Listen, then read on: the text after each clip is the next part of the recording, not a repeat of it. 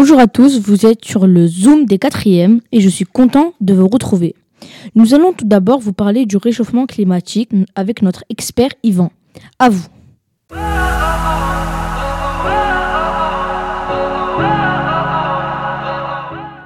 Bonjour à tous, aujourd'hui je vais vous parler d'un sujet très important car il détruit les paysages du monde entier.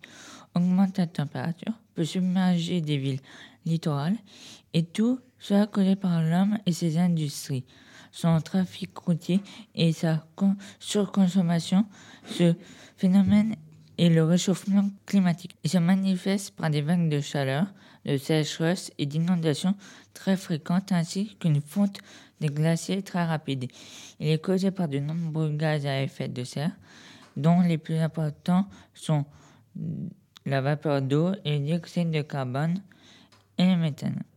L'effet de serre, normalement, est un phénomène tout à fait naturel qui permet de conserver la chaleur de la Terre, mais depuis l'ère industrielle, il touche le monde entier et s'est amplifié jusqu'à nos jours. Ses conséquences sont la déforestation, le recul des glaciers qui augmente au niveau des mers des océans de 30 à 100 cm, ainsi qu'un règlement de la météo comme ces deux dernières années. Nous pouvons éviter ce réchauffement climatique en nous déplaçant à pied, à vélo ou en transport en commun, en économisant l'énergie à la maison et en consommant plus d'aliments d'origine végétale.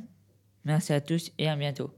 À présent, je vais vous parler d'un sujet que j'ai beaucoup enquêté qui fait l'actualité du moment. Aujourd'hui, nous allons parler de la retraite qui est un sujet important à évoquer car si la retraite est maintenant à 62 ans, notre retraite dans le futur sera à 70 ans même à 75 ans.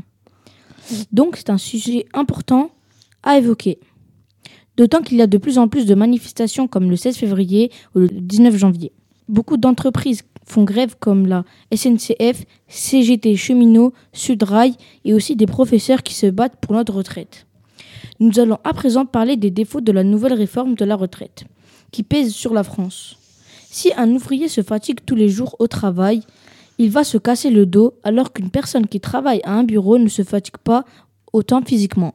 Les beaux côtés sont que si un travailleur gagne 1500 euros de salaire, il touchera 1500 à sa retraite.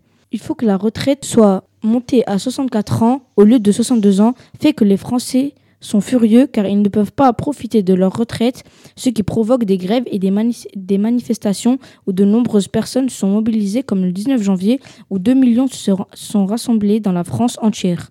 Nous vous informerons des nouveautés dès que possible. Bonjour, nous allons faire un point avec Loana sur le conflit entre l'Ukraine et la Russie. C'est un sujet très important. Nous parlons même d'une troisième guerre mondiale qui peut détruire un pays tout entier, ainsi que tuer 38,2 millions de personnes. Bonjour Inès. Effectivement, la guerre a commencé le 24 février 2022, début de l'invasion des Russes. À 5h48 du matin en Ukraine, dans l'Europe de l'Est, au Moyen-Orient, sur la frontière de la Russie et l'Ukraine. Quelle est l'origine de ce conflit? Les tensions entre l'Ukraine et la Russie existent depuis bien longtemps, mais elles se sont intensifiées en mars 2022. La Russie déclare l'indépendance des républiques populaires de Donetsk et Logos, ce qui enlève de nouveaux territoires à l'Ukraine. Quelques jours plus tard, Poutine lance une invasion complète à l'Ukraine. Quelles sont les grandes dates? Le 24 février, comme on l'a dit, c'est le début de l'invasion des Russes. Le 26 février, des tirs de missiles, des explosions et l'angoisse des habitants de Kiev, qui se réfugient dans les sous-sols.